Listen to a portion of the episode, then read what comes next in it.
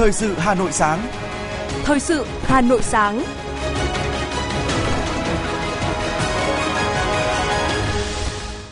Kính chào quý vị và các bạn. Mời quý vị và các bạn theo dõi chương trình Thời sự sáng nay, Chủ nhật, ngày 6 tháng 8 năm 2023. Chương trình có những nội dung chính sau đây. Chủ tịch Quốc hội Vương Đình Huệ dự diễn đàn chính sách pháp luật thúc đẩy hợp tác kinh tế, thương mại và đầu tư Việt Nam Indonesia. Hà Nội thu ngân sách đạt gần 72% dự toán. Dự kiến học sinh được tự chọn môn thi tốt nghiệp trung học phổ thông năm 2025.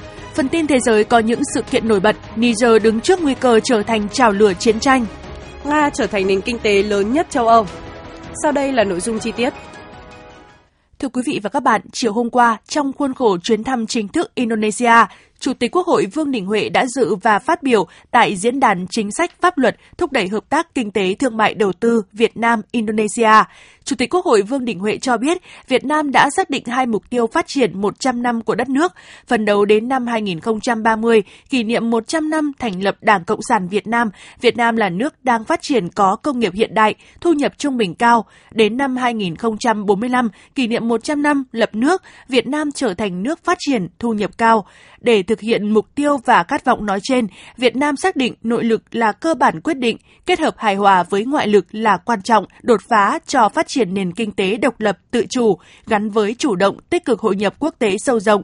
Việt Nam luôn xác định khu vực kinh tế có vốn đầu tư nước ngoài là một bộ phận cấu thành hữu cơ quan trọng của nền kinh tế và có môi trường đầu tư ưu đãi đầu tư rất hấp dẫn, Chủ tịch Quốc hội Vương Đình Huệ cho biết, trong lĩnh vực kinh tế, Indonesia là đối tác quan trọng hàng đầu tại khu vực châu Á-Thái Bình Dương của Việt Nam, trong xu thế tái cấu trúc mạnh mẽ dòng thương mại và đầu tư trên quy mô toàn cầu và trong điều kiện kinh tế thế giới bất ổn và khó lường như hiện nay, Việt Nam và Indonesia hoàn toàn có thể tăng cường tạo thuận lợi thương mại cho nhau, không áp đặt các rào cản thương mại phi thuế quan tăng cường hợp tác giữa doanh nghiệp hai nước trong việc duy trì các chuỗi cung ứng hiện có, hợp tác để hình thành và cùng nhau phát triển các chuỗi cung ứng mới có tính chiến lược mà hai bên có thế mạnh.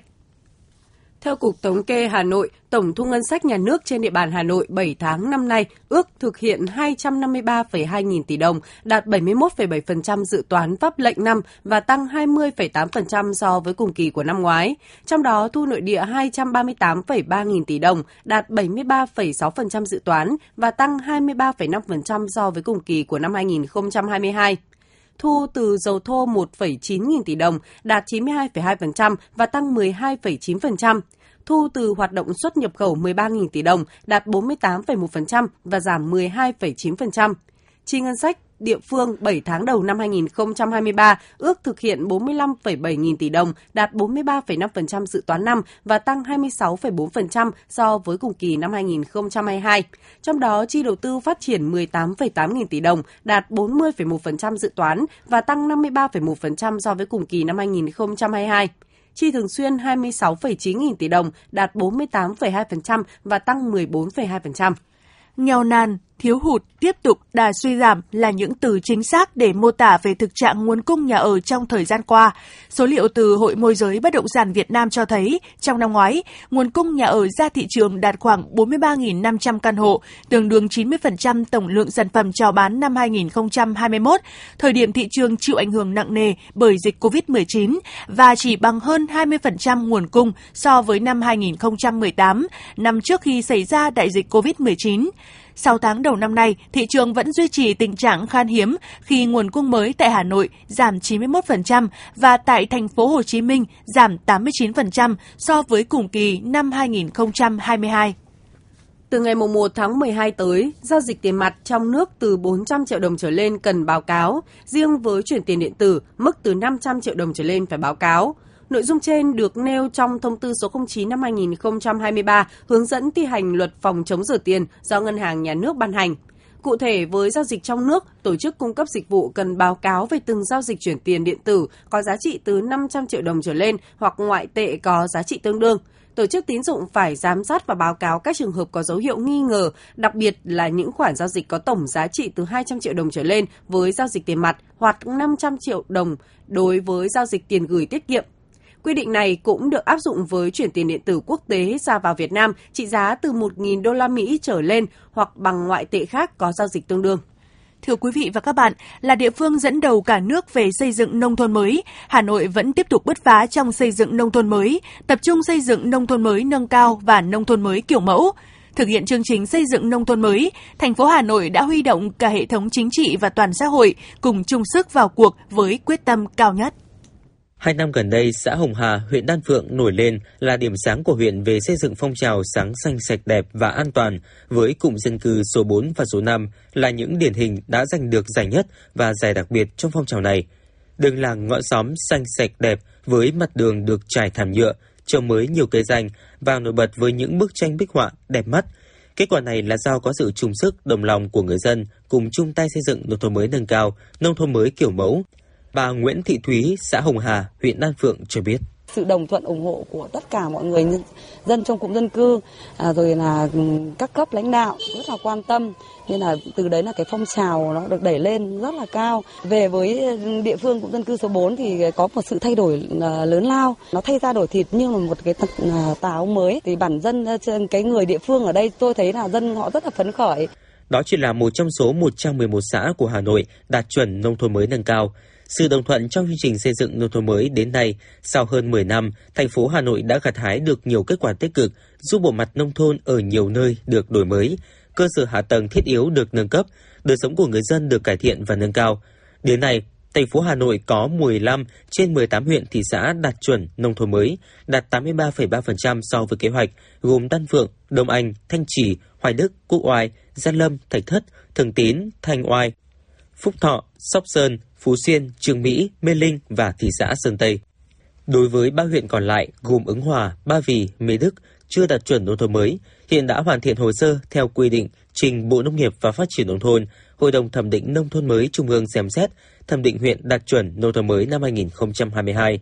Dự kiến trong năm 2023, Hà Nội sẽ hoàn thành mục tiêu của chương trình giai đoạn 2021-2025 với 100% số huyện thị xã đạt chuẩn hoàn thành nhiệm vụ xây dựng nông thôn mới, bốn huyện Đan Phượng, Gia Lâm, Đông Anh, Thanh Trì phân đấu đạt chuẩn nông thôn mới nâng cao năm 2023. Còn đối với xã nông thôn mới nâng cao, đến nay có tổng số 111 xã đạt 71%, 20 xã nông thôn mới kiểu mẫu đạt 25%. Ông Nguyễn Xuân Đại, Giám đốc Sở Nông nghiệp và Phát triển Nông thôn Hà Nội cho biết. Chúng ta có cái chương trình 04 và cái chương trình 04 lần này ngoài cái việc mà tiếp tục xây dựng nông thôn mới nâng cao nông thôn mới kiểu mẫu. Đối với cả cấp huyện đúng lẫn cấp xã thì đặc biệt quan tâm đến phát triển sản xuất nông nghiệp trong cái khu vực này. Thế và để làm sao mà tạo cho cái người dân có cái ngày càng có cái thu nhập cao hơn ở khu vực nông thôn là thu hẹp dần cái khoảng cách giữa thành thị và nông thôn. Trong phong trào xây dựng nông thôn mới, thành phố có nhiều cách làm hay sáng tạo để tạo sự hiệu quả. Đáng chú ý là các phong trào vận động nông dân hiến đất, đóng góp ngày công, đóng góp tiền để xây dựng kết cấu hạ tầng nông thôn, thành phố hướng dẫn bà con nông dân xây dựng các mô hình kinh tế hiệu quả từ 300 triệu đến 1 tỷ đồng một năm. Đến nay, thành phố Hà Nội có 285 mô hình sản xuất nông nghiệp ứng dụng công nghệ cao. Giá trị sản phẩm nông nghiệp công nghệ cao Hà Nội chiếm 35% tổng giá trị sản xuất nông nghiệp toàn thành phố, trong đó công nghệ, thiết bị lựa chọn ứng dụng chủ yếu là thông minh, hiện đại, bước đầu mang lại hiệu quả kinh tế cao, phù hợp với tình hình thực tế của Hà Nội và đã khẳng định được vị thế trên thị trường – Ông Nguyễn Xuân Đại, Giám đốc Sở Nông nghiệp và Phát triển Nông thôn Hà Nội cho biết thêm. Nông nghiệp của Hà Nội là khác với địa phương khác. Do đó phải tập trung vào, chúng ta là tập trung vào cái thứ nhất là nông nghiệp công nghệ cao và đẩy mạnh cái liên kết chuỗi và đặc biệt cái quan tâm đến cái chất lượng cái sản phẩm nông nghiệp. Cái nông nghiệp có cái sự bứt phá nhất định. Cụ thể là chúng ta đã thành lập được rất nhiều cái chuỗi liên kết rất nhiều một cái mô hình hay cách làm tốt ở trong khu vực nông thôn và dẫn đến cái việc mà cái đời sống của khu vực nông thôn này ngày được ờ, càng nâng lên. Để hoàn thành mục tiêu xây dựng nông thôn mới thời gian tới, Hà Nội tập trung thực hiện nhiều giải pháp, trong đó tập trung lãnh đạo chỉ đạo quyết liệt của cấp ủy, chính quyền từ thành phố đến cơ sở, sự vào cuộc của cả hệ thống chính trị và đặc biệt là sự ủng hộ của người dân, ưu tiên dành nguồn lực đầu tư để đảm bảo hoàn thành các tiêu chí xây dựng huyện nông thôn mới, huyện nông thôn mới nâng cao, xã nông thôn mới nâng cao, xã nông thôn mới kiểu mẫu, phân đấu về đích theo đúng kế hoạch, đồng thời xây dựng và triển khai thực hiện có hiệu quả đề án nông thôn mới thành phố Hà Nội giai đoạn 2021-2025 làm cơ sở hoàn thiện hồ sơ thành phố Hà Nội hoàn thành nhiệm vụ xây dựng nông thôn mới năm 2025.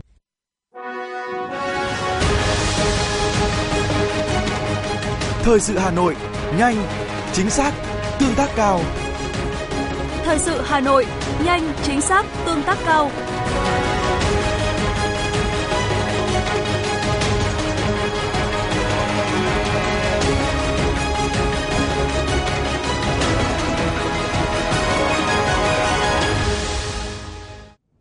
Tính đến thời điểm này, khoảng 91% thí sinh hoàn thành việc nộp lệ phí xét tuyển đại học trên hệ thống hỗ trợ tuyển sinh chung của Bộ Giáo dục và Đào tạo.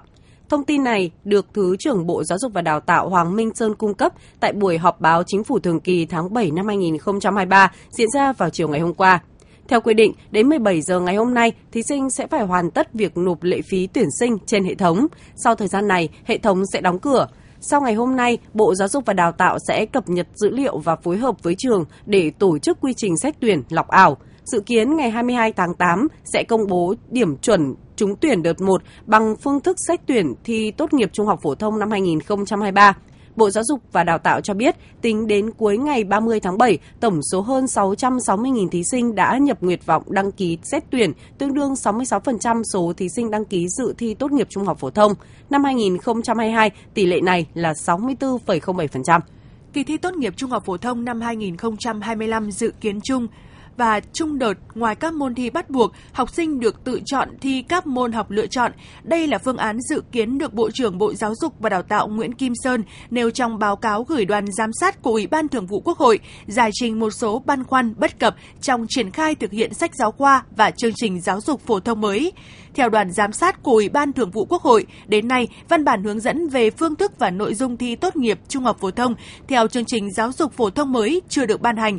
Đây là một trong những nguyên nhân gây khó khăn cho học sinh trong việc định hướng chọn tổ hợp môn học đối với lớp 10 năm học 2022-2023. Giáo viên lúng túng điều chỉnh cách dạy học, phương thức thi, kiểm tra, đánh giá. Theo Bộ Giáo dục và Đào tạo, Bộ đã phân tích, đánh giá các góp ý của xã hội để hoàn thiện phương án thi tốt nghiệp trung học phổ thông từ năm 2025, dự kiến đầu năm học 2023-2024 sẽ ban hành phương án thi tốt nghiệp trung học phổ thông theo chương trình giáo dục phổ thông mới. Trong tháng 7 vừa qua, toàn thành phố Hà Nội đã giải quyết việc làm cho hơn 19.300 lao động, tăng 4,8% so với cùng kỳ của năm trước. Trong đó tạo việc làm cho gần 2.500 lao động từ nguồn vốn ngân sách thành phố ủy thác qua Ngân hàng Chính sách Xã hội với số tiền 116,1 tỷ đồng. Số lao động được nhận việc làm sau khi phỏng vấn tại các phiên sàn giao dịch việc làm là gần 1.600 người. Số lao động được giải quyết việc làm qua hình thức xuất khẩu lao động, cung ứng dịch vụ việc làm của các doanh nghiệp và qua các hình thức khác là hơn 15.300 người. Để giải quyết việc làm cho nhiều người lao động, trong tháng 8 năm 2023, Sở Lao động Thương binh và Xã hội Hà Nội đã tiếp tục triển khai thực hiện kế hoạch phát triển thị trường lao động linh hoạt, hiện đại, hiệu quả, bền vững và hội nhập nhằm phục hồi nhanh kinh tế xã hội thành phố Hà Nội. Triển khai kế hoạch thu nhập lưu trữ tổng hợp thông tin thị trường lao động trên địa bàn thành phố Hà Nội năm 2023. Bên cạnh đó, Sở Lao động Thương minh và Xã hội Hà Nội định hướng đào tạo nghề, chuyển đổi việc làm cho người lao động khi bị mất việc làm. Bảo hiểm xã hội Việt Nam cho biết, theo thống kê, trong vài năm trở lại đây, mỗi năm Quỹ Bảo hiểm Y tế thực hiện chi trả với số tiền hơn 100.000 tỷ đồng cho việc khám chữa bệnh bảo hiểm y tế. Nhờ đó, người dân được giảm đáng kể các khoản chi phí dành cho y tế, đặc biệt với nhiều người mắc bệnh nặng, mãn tính. Khi được Quỹ Bảo hiểm Y tế chi trả tiền khám chữa bệnh, đã có thêm động lực vượt qua khó khăn, bệnh tật. Cùng với đó, quyền lợi hưởng bảo hiểm y tế của người tham gia ngày càng được mở rộng ở cả phạm vi và mức hưởng bảo hiểm y tế. Chất lượng khám chữa bệnh bảo hiểm y tế cũng ngày càng cải thiện, người dân được tiếp cận nhiều dịch vụ y tế hiện đại, hiệu quả cao. Trong đó, nhiều trường hợp người bệnh đã được quỹ bảo hiểm y tế chi trả lên tới hàng tỷ đồng, nhờ đó đã vượt qua khó khăn về kinh tế, yên tâm tiếp tục điều trị bệnh. Thống kê cho thấy, từ năm 2022 đến 6 tháng đầu năm 2023, cả nước có 94 người bệnh được Quỹ Bảo hiểm Y tế chi trả chi phí khám chữa bệnh bảo hiểm y tế trên 1 tỷ đồng. Thưa quý vị và các bạn, có tới gần 2,8 triệu lao động đang bị nợ bảo hiểm xã hội. Nợ động bảo hiểm xã hội thực sự đã trở thành vấn đề đáng báo động. Nợ bảo hiểm xã hội diễn ra cả ở doanh nghiệp trong nước và doanh nghiệp nước ngoài đang hoạt động tại Việt Nam với muôn hình vạn trạng khác nhau, gây ảnh hưởng lớn đến quyền lợi chính đáng của người lao động. Thậm chí có những doanh nghiệp vẫn trích thu nhập của người lao động cho khoản đóng bảo hiểm xã hội nhưng không hề nộp cho cơ quan bảo hiểm. Khi đó, quyền lợi của nhiều người lao động đã bị ảnh hưởng khi ốm đau, thai sản và lâu dài hơn là hưu trí sẽ không được giải quyết. Trong hơn 2.000 ngày đi đòi quyền lợi bảo hiểm xã hội, lần nào 500 công nhân nhà máy dệt kim Haprosimex, công ty cổ phần tập đoàn Haprosimex cũng nhận được cùng một câu trả lời chưa có tiền trả. Chị Nguyễn Thị Huyền, quản đốc phân xưởng may của nhà máy dệt kim Haprosimex đã bật khóc khi kể lại 6 năm đi đòi quyền lợi từ 2017 đến hết tháng 3 năm nay. Doanh nghiệp nợ bảo hiểm xã hội gần 500 công nhân từ tháng 7 năm 2011 và nợ lương từ tháng 1 năm 2017 đến hết tháng 3 năm 2023, tổng cộng hơn 15 tỷ đồng. Theo chị Huyền, nhiều nữ công nhân ngóng chế độ thai sản từ lúc mang bầu tới khi con lớn vẫn chưa được nhận. Người qua đời không có tử tuất, hết tuổi lao động không có lương hưu, công nhân lành nghề không thể chuyển việc vì không chốt được sổ bảo hiểm xã hội, phải xoay sang rửa bát, chạy xe ôm. Tháng 4 đến tháng 6 năm 2023, hơn 500 công nhân mới được tách đóng chốt sổ sau khi doanh nghiệp hai lần chuyển trả nợ hơn 15 tỷ đồng cho cơ quan bảo hiểm xã hội sau khi truyền thông phản ánh và cơ quan chức năng vào cuộc.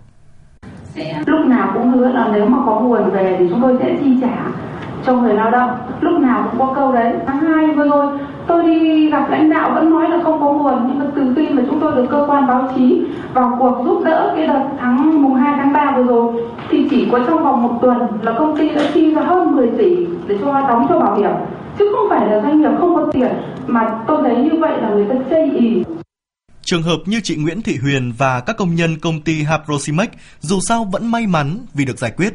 Đáng quan ngại là hiện nay, tình trạng nợ bảo hiểm xã hội của các doanh nghiệp đang có chiều hướng gia tăng. Một số địa phương đang có số nợ bảo hiểm xã hội, bảo hiểm y tế, bảo hiểm thất nghiệp rất cao như Hà Nội là hơn 4.000 tỷ đồng, thành phố Hồ Chí Minh là hơn 4,3 nghìn tỷ đồng. Mặc dù pháp luật đã có hành lang pháp lý đối với doanh nghiệp nợ trốn đóng bảo hiểm xã hội nhưng vẫn rất thiếu khả thi. Trong khi đó, tổ chức công đoàn được giao quyền khởi kiện doanh nghiệp nợ bảo hiểm xã hội nhưng kết quả chưa được như mong đợi. Việc khởi kiện này đang bị chi phối bởi bốn luật, luật lao động, luật công đoàn, luật bảo hiểm xã hội và luật tố tụng dân sự. Tuy nhiên, quy định giữa các luật chưa thống nhất nên dù cấp công đoàn có nỗ lực đưa các vụ kiện ra tòa, nhưng đến nay cơ bản vẫn chưa được giải quyết. Ông Lê Đình Quảng, Phó trưởng ban chính sách pháp luật Tổng Liên đoàn Lao động Việt Nam cho biết. Từ khi có cái quy định thì chúng ta có thể nói là có hàng nghìn kỳ ờ, cuộc à, khởi kiện. À, tuy nhiên cái việc mà à, công đoàn khởi kiện các cái, cái doanh nghiệp mà nợ bảo hiểm hiện nay cũng đang gặp khó khăn. Ví dụ như là trường hợp mà cái doanh nghiệp phá sản, giải thể có trụ bỏ trốn mà nợ, thì lâu nay thì chúng ta đã đề xuất rất nhiều cái giải pháp để tìm cách để giải quyết quyền lợi cho người lao động. Nhưng mà rất là vướng mắc, thì bây giờ chúng ta vẫn tiếp tục để hoàn thiện để thì đấy là những cái việc mà tổ chức công đoàn trong thời gian vừa qua để nói, để tăng cường các cái hoạt động để đảm bảo quyền lợi cho người lao động, tránh giảm thiểu cái tác hại mà doanh nghiệp trốn đóng, chậm đóng.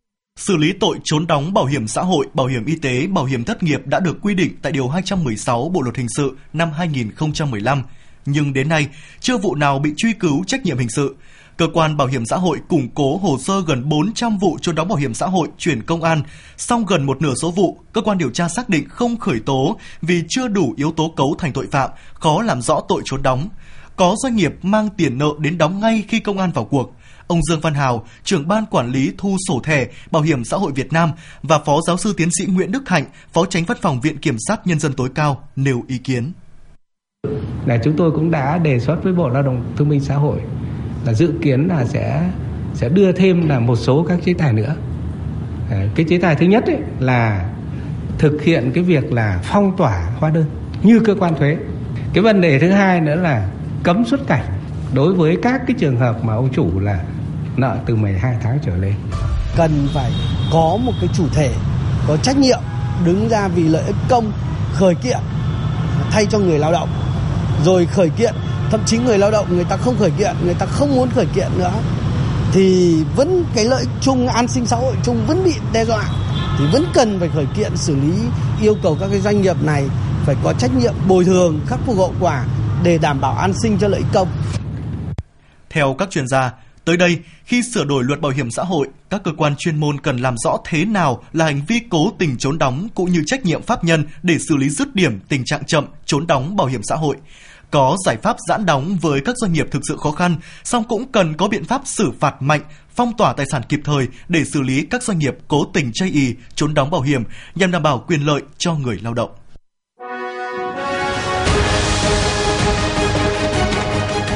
FM 90 cập nhật trên mọi cung đường. FM 90 cập nhật trên mọi cung đường.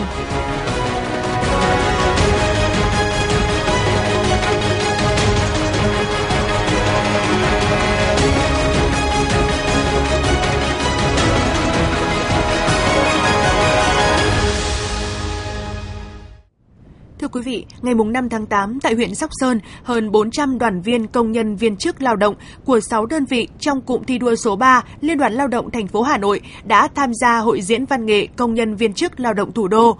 Tại hội thi, mỗi đơn vị tham gia giản dựng một chương trình văn nghệ có thời lượng không quá 20 phút, nội dung ca ngợi Tổ quốc, ca ngợi Đảng, Bác Hồ, tôn vinh giai cấp công nhân và truyền thống 94 năm Công đoàn Việt Nam, chào mừng Đại hội Công đoàn thành phố Hà Nội lần thứ 17, nhiệm kỳ 2023-2028. Ban tổ chức hội thi đã trao giải nhất cho Liên đoàn Lao động huyện Sóc Sơn, giải nhì thuộc về Liên đoàn Lao động thị xã Sơn Tây và huyện Thanh Trì. Đồng giải ba là Liên đoàn Lao động các huyện Đông Anh, Gia Lâm, Mê Linh.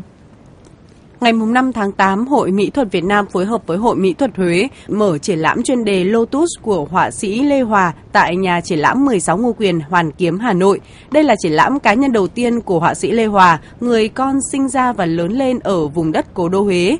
Triển lãm gồm 30 bức tranh và tác phẩm sắp đặt trên các chất liệu acrylic, tổng hợp thể hiện về hình tượng sen, một đề tài quen thuộc với giới nghệ thuật. Bằng tư duy khám phá, tìm tòi cũng như mong muốn truyền tải tình cảm sâu sắc về sen, họa sĩ Lê Hòa đã mang đến công chúng thủ đô những góc nhìn chân thật, lãng du và đầy hơi hướng triết lý. Theo họa sĩ Lê Hòa, sen không còn nằm ở việc vẽ hoa, lá hay thân, mà họa sĩ đào sâu hơn để kể những câu chuyện đời thường, giàu triết lý qua hình tượng này. Triển lãm Lotus diễn ra đến hết ngày 10 tháng 8.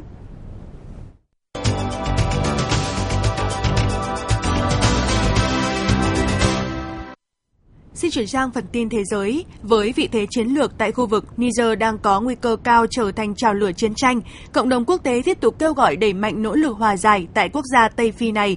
Các bộ trưởng quốc phòng trong cộng đồng kinh tế Tây Phi cho biết đã lên kế hoạch có hành động quân sự tại Niger sau khi các nỗ lực trung gian thất bại. Nhóm này cũng đặt thời hạn đến ngày 6 tháng 8 để các lãnh đạo nhóm quân đội đảo chính từ chức và khôi phục chính phủ của Tổng thống Mohamed Bazoum. Cựu Thủ tướng Thái Lan Thạc Sìn Sinawacha vừa đăng thông báo ông sẽ hoãn việc trở về Thái Lan vào ngày 10 tháng 8 tới.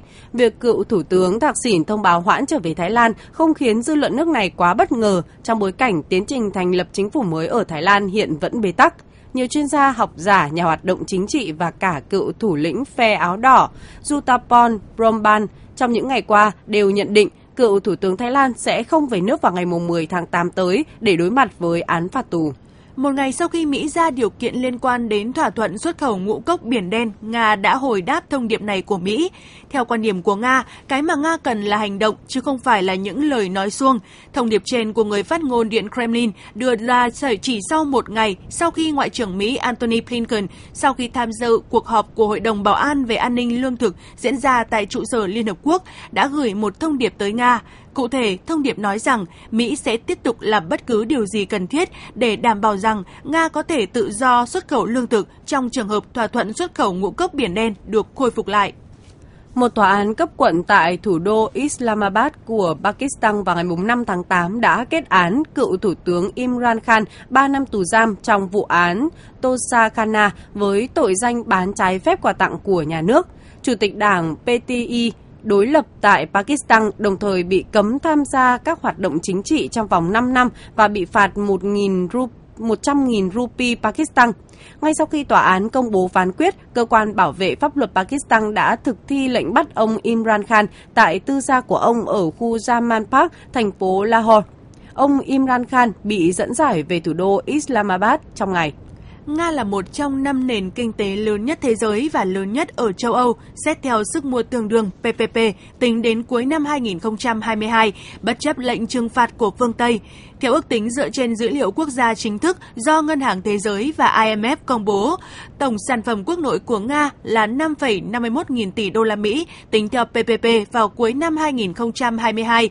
Con số này cao hơn 38% so với ước tính chính thức là 3,993 nghìn tỷ đô la Mỹ. Báo cáo lưu ý, báo cáo cũng cho thấy kinh tế nước Nga dẫn trước Đức, nền kinh tế lớn nhất châu Âu khi được tính theo sức mua tương đương, trong đó GDP của nước này là 5.000 tỷ đô la Mỹ. Trong tuần qua, giá gạo tiếp tục tăng mạnh tại hầu hết các trung tâm xuất khẩu gạo hàng đầu châu Á do tâm lý lo ngại về nguy cơ thiếu hụt nguồn cung sau lệnh hạn chế xuất khẩu gạo của Ấn Độ. Trên thị trường, giá gạo 5% tấm của Thái Lan đã tăng lên mức cao nhất trong 15 năm, đạt 627 đến 630 đô la Mỹ một tấn, cao hơn đáng kể so với mức giá 545 đô la Mỹ một tấn được ghi nhận vào tuần trước. Cứ 5 người cao tuổi ở Hàn Quốc thì có hơn một người sống một mình, mức cao kỷ lục từ trước đến nay làm dấy lên mối lo ngại về vấn đề già hóa dân số ở nước này. Những phát hiện này được đưa ra khi tổng số công dân cao tuổi ở Hàn Quốc lần đầu tiên vượt qua con số 9 triệu vào năm 2022 và dự báo tăng mạnh trong tương lai. Người cao tuổi dự báo sẽ chiếm hơn 20% tổng dân số Hàn Quốc vào năm 2025 và 49,8% vào năm 2050. Giới chức thủ đô New Delhi của Ấn Độ thông báo sẽ bắt, triệt sản và tạm giữ hàng nghìn con chó hoang trên đường phố. Đây là một phần của chiến dịch vệ sinh và an toàn trước thềm hội nghị thượng đỉnh G20 được tổ chức tại New Delhi vào tháng 9.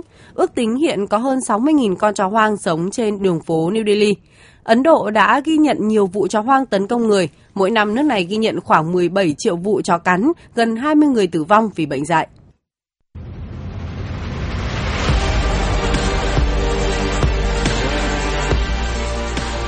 Bản tin thể thao. Bản tin thể thao.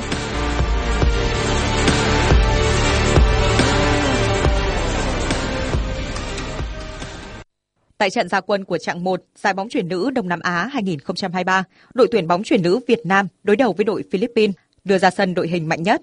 Tuyển bóng chuyển nữ Việt Nam nhanh chóng làm chủ thế trận trước đội tuyển Philippines để đi đến thắng lợi cách biệt 25-15 trong set 1. Tung vào sân đội hình 2 ở set đấu thứ hai khiến đội chủ nhà bất ngờ phải nhận một set thua với tỷ số 19-25. Tuy nhiên, đó cũng là tất cả những gì Philippines làm được ở trận đấu này. Khi những cái tên tốt nhất trở lại sân, Việt Nam hoàn toàn nắm thế chủ động. Đoàn quân của huấn luyện viên Nguyễn Tuấn Kiệt thắng liền hai set tiếp theo với tỷ số 25-21 và 25-9. Trung cuộc thắng 3-1. Sau trận thắng ngày ra quân trước Philippines, Tuyển bóng chuyển nữ Việt Nam sẽ gặp Indonesia ở lượt trận thứ hai chặng 1 diễn ra vào lúc 19 giờ ngày hôm nay. Cập nhật kết quả trận Thụy Sĩ Tây Ban Nha 12 giờ, cập nhật kết quả trận Nhật Bản Na Uy 15 giờ. Lượt trận thứ 41 của giải bóng rổ VBA 2023 là cuộc so tài giữa Sài Gòn Heat và Cần Thơ Catfish. Sau tiếng còi khai cuộc, Sài Gòn Heat hoàn toàn chiếm ưu thế ở khu vực cận rổ và dễ dàng vươn lên dẫn trước. Ở hiệp 2, Sài Gòn Heat gia tăng áp lực ở vòng ngoài và đưa khoảng cách lên 16 điểm. Tuy nhiên, Cần Thơ Catfish ngay lập tức đáp trả bằng chuỗi lên điểm, gỡ tỷ số về 3-2, 3-9. Hiệp 3, Sài Gòn Hit bắt đầu tăng tốc bằng 4 pha dứt điểm và kiến tạo của Cantrell Barclay. Đội chủ nhà lần đầu nâng khoảng cách vượt mốc 25 điểm với tỷ số 7-2, 4-6.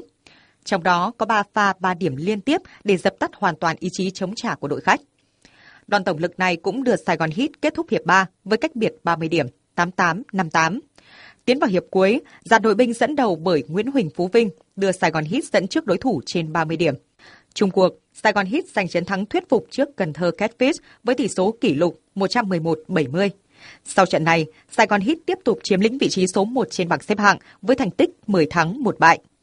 Ở giải quần vợt Washington mở rộng, màn so tài được chờ đợi giữa hạt giống số 1 Taylor Fritz và tay vợt kỳ cựu Andy Murray đã được diễn ra. Taylor Fritz là người có khởi đầu thuận lợi hơn khi anh bẻ được ngay game giao bóng đầu tiên của đối thủ. Tuy nhiên, tay vợt người Mỹ lại để cựu số 1 thế giới cân bằng được tỷ số và đưa set 1 vào loạt tie break, sau đó giành chiến thắng với tỷ số 7-6. Kịch bản tương tự một lần nữa lại lặp lại trong set 2 khi Taylor Fritz đã có break từ sớm. Nhưng lần này, hạt giống số 1 của giải đã bảo vệ vững chắc lợi thế của mình để đi tới thắng lợi 6-3. Thế trận trong set đấu thứ ba trở nên răng co hơn khi cả hai tay vợt đều tận dụng thành công những game giao bóng. Thế nhưng trong những thời điểm quan trọng, Taylor Fritz lại giành được break để khép lại trận đấu với chiến thắng 6-4. Thắng chung cuộc 2-1, Taylor Fritz giành quyền vào tứ kết gặp Jordan Thompson, người đã loại hạt giống số 11 Christopher Eubanks sau 2 set với cùng tỷ số 6-2.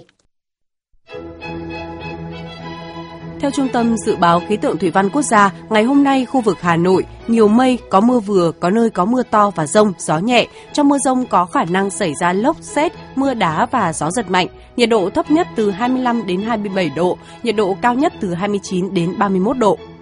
Quý vị và các bạn vừa nghe chương trình thời sự của Đài Phát thanh Truyền hình Hà Nội, chỉ đạo nội dung Nguyễn Kim Khiêm, chỉ đạo sản xuất Nguyễn Tiến Dũng, tổ chức sản xuất Lưu Hương. Chương trình do biên tập viên Kim Oanh, phát thanh viên Hương Quỳnh Thúy Hằng cùng kỹ thuật viên Kim Thoa phối hợp thực hiện. Xin chào và hẹn gặp lại quý vị trong chương trình thời sự 11 giờ trưa nay.